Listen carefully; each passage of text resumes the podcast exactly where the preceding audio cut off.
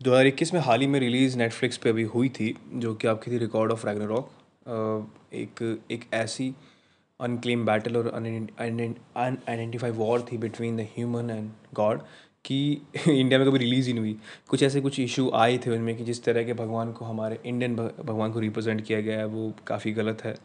खैर, वो कैरेक्टराइजेशन है जिस तरह से ऑथर ने इनको लिखा है जिस तरह से इसको मैनिपुलेट करा है वो उनकी देख रेख है। खैर कोई नहीं।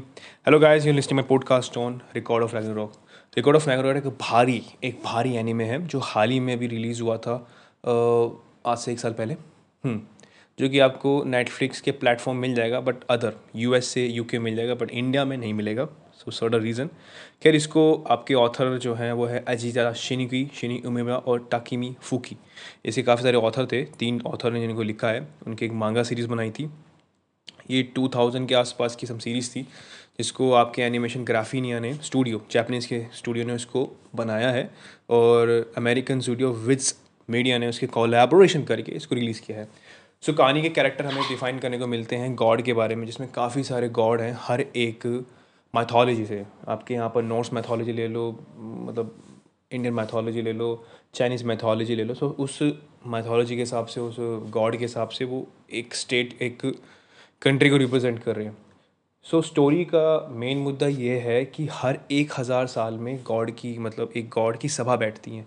काफ़ी सारे भगवान देवताओं की एक सभा बैठती है जहाँ पर वो हर सात हज़ार में जो भी इंसान ने कुछ करा है वो उस पर उस जजमेंट देते हैं कि जिस तरह से सात हज़ार साल उन्होंने मतलब ह्यूमन ने बिताए हैं ह्यूमैनिटी ने बिताए हैं, वो पृथ्वी पे काफ़ी जुल्म वाले थे। Oil pollution water pollution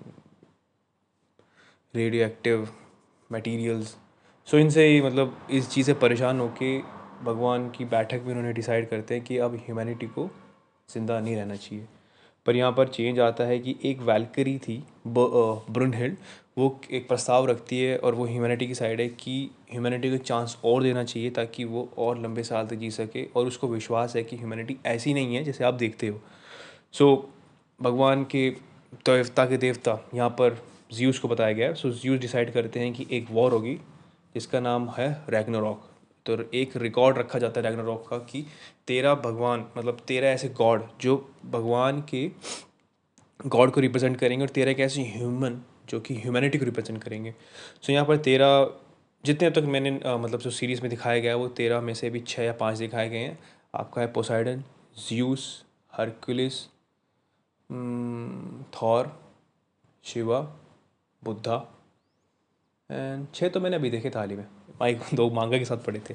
बाकी छः ह्यूमैनिटी से डिफाइन करते हैं तो एक है Lu Bu Jack the Ripper Nostradamus Kojiro Sasaki और एंथनी एजिस्टा और टेस्ला टेस्ला यहाँ पर एक नया निकोला टेस्ला एक नई चीज़ लिखाई गई है।